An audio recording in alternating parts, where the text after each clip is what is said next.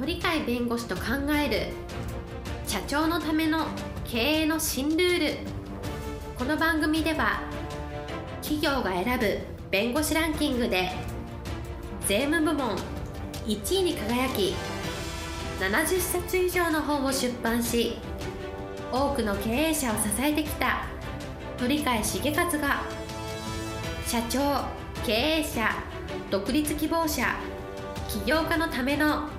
経営の新ルールについてお伝えしていきます。それでは今回の番組をお楽しみください。皆さんこんにちは。お元気でしょうか？元気がすべての源です。元気がある鳥飼です。はい、パラリーガルの高瀬です。今日のテーマはですね変化を恐れるか変化を活用するかという話です。はい、えー今日のテーマ変化を恐れるか変化を活用するかということなんですけれども、普通はなんかこう恐れる方向に行きそうですけれども、そうですね、あのええ。変化っていうのをどう捉えるかですけど、うん。今令和の時代になってはい、間違いなく大きな変化が起こってるっていうのはうん。新聞とかいろんな報道を見れば皆さん方はお分かりの通りなんですけど毎年あのユーラシアグループっていうグループがあって世界10大リスクっていうのを毎年のように1月の初旬に出してるんですけどなかなかこれが方向性として当たってるねっていう評判が高いんですけど今年はですね時代の転換点のなる年だというふうに言ってるんで今までと時代が変わるぞと転換だからはい、単なる変化じゃなくてガラッと変わるぞとはい、あるいは180度変わるぞというような、えーぐらいの言葉を使ってるのでどうもいろんなあの周りのことを見ても今までの常識でちょっと考えられないことがたくさん起こってるんでそれが真実ではないかなと。そうすると大事なのは大きな変化があるとしてどうすりゃいいんだっていう。そうですね。はい、ちょっと逆に言うとそこで、えーどうしたらいいかっつって迷い始めると何が何だか分かんなくなる。はい、だから大変化を受け入れるにしても単に大変化だどうしようっていうそういう形だけではダメなんで、はい。大変化なら大変化でやっぱり適応して変化に乗り越えることができるよっていうそういうところをまず発想の基本にしなきゃいけないんだね。はい、まあその変化の波がやってくるとしたらそこで立ち止まるんじゃなくってその波にどうやって乗っていくかとそいううこと大変化があるんだったら、大変化を分かれば方向性が分かればそれに適応できれば逆と大変化の波に乗ってはい、大成長することもできますよねって過去を見ればそれが分かりますよねはい。とだから逆に言うと大変化だから大変だ大変だっていうんじゃなくてじゃあどうやったら大変化を自分たちに有利に活用できるか適応できるかそこのところをやっぱり考える。うんはい、そうすると自分で考えても分かんないのが普通なんで。えということはそういう大変化の時代だから大変化に対してはこうやったらいいよっていうのはいろんな意見が出てくるはずなのえではい、大変化だから怖いよっていうような書き方をしてるのはあるかもしれないけど逆に大変化なんとかなるよっていうのを必ず誰かが言う誰かが書く。というのが大変化に対して適応しようなんとかしようと思えばそういうところに文献を探すとかいろんな人の話を聞くとか自分があそうかこちらの方変化だったら自分がこういうやり方だったら自分ができるぞとかあ日常生活を変えちょっとこうやって変えればいいんだなっていうアイデアだとあこれだったらなんとかなるねみたいなそういういい情報を自分で取れてそれを自分の指針にして実際行動してみると。えーいう形で大変化だから怖いとか、はい。大変化だからどうしていいか分かんないじゃなくて、大変化だからこそ大変化に対して必ずいいアイデアはどっかにあるはずだと、はい。それがどっかに表に出必ず出てくる。しかも情報化時代だから、えはい、いろんな方がいろんなことを言うと。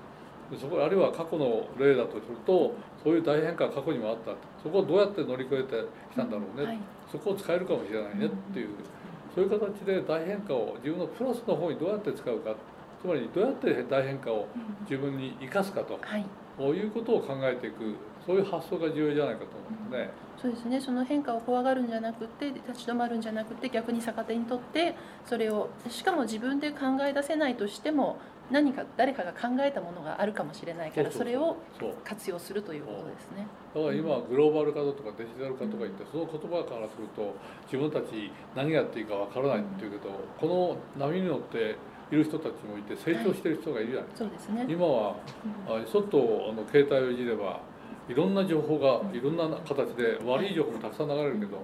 なかなか、えーこういう若者がこういうことを発掘してこういうことを事業をやってこうやって伸びてますよと。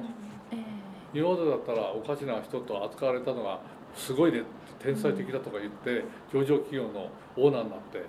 みんなに1億円ずつ配ってますよみたいなそういうような話まで、ええ。逆に言うと誰でもチャンスがあるっていうそこのところまで書かれてるあるいは発言されてるとかある。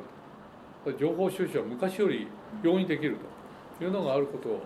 で従っていろんなことを言う中でやっぱり自分が納得できて自分が行動に移せてこれだったらやっていけるねっていうのを探すことはそんなに難しくない。逆に言うと怖いねと。大変か。初めからもう私の未来はないみたいなそういう戸惑いを持ったらおそらくダメなんあてはい。なんかあるはずだと。は必ず自分が幸せになる成功するいい人と出会ういい縁ができる必ずあるはずだと思って探し始めるとまあ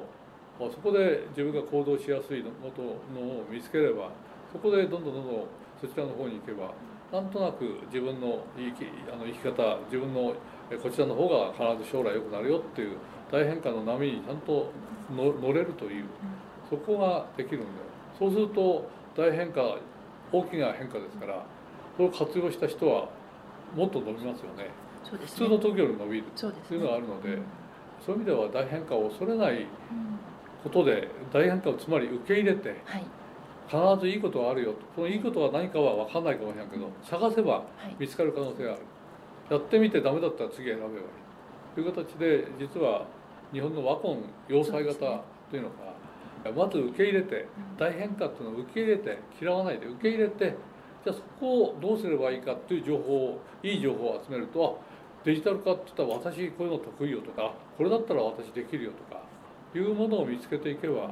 乗っていけるんじゃないですか。そういう意味では和魂要塞とか和魂関西とか言って日本の和という文化でまず受け入れてはい。受け入れてその上でそこの受け入れたことでもっといいことを探し出してそこのところを活用することでぐっと伸びていくっていうこれが日本の昔のはい。立ち直りの文化なんでそこのところを活用するっていうのが一番いいのかなとそうですね。大変化ということはそれだけ可能性ですとか選択肢も広がるというおそらくそういう意味です。そうですね。でしょうしね。逆に言うと弁護士もどちらかっていうと仕事を待ってたら来るみたいななんとかみんな食べられましたよっていう世界じゃなくなってきて、はい。やっぱり営業的なものをしなきゃいかんしね。社会が求めてるものを今までの弁護士と違った形でデジタル化した中での弁護士の業務とか新しい紛争の形態ができたらその紛争の形態が専門的にできるとか今までただ受け身で仕事を取れたのがちゃんと積極的にいろんなことを取り入れてやっていくっていうのはそれ成功してる人たちもできてきてるんですけどはいそういうところの波にやっぱり乗っていくという変化があったら変化を受け入れてえーその変化に応じてえー成長するような分野って必ずあるんで見つけてやって分かんなければそのやってる人に聞けば教えてくれるというのも多いし情報たくさんありますからそうですねそういう意味で逆にチャンスに生かせる時代になったんじゃないかと思いますね。はい今日のテーマ変化を恐れるか変化を活用するかでした。えー今日も元気な一日をお過ごしください。はいありがとうございます。本日の番組はいかがでしたか？この番組は毎週月曜日7時に配信いたします。それでは次回の配信を楽しみにお待ちください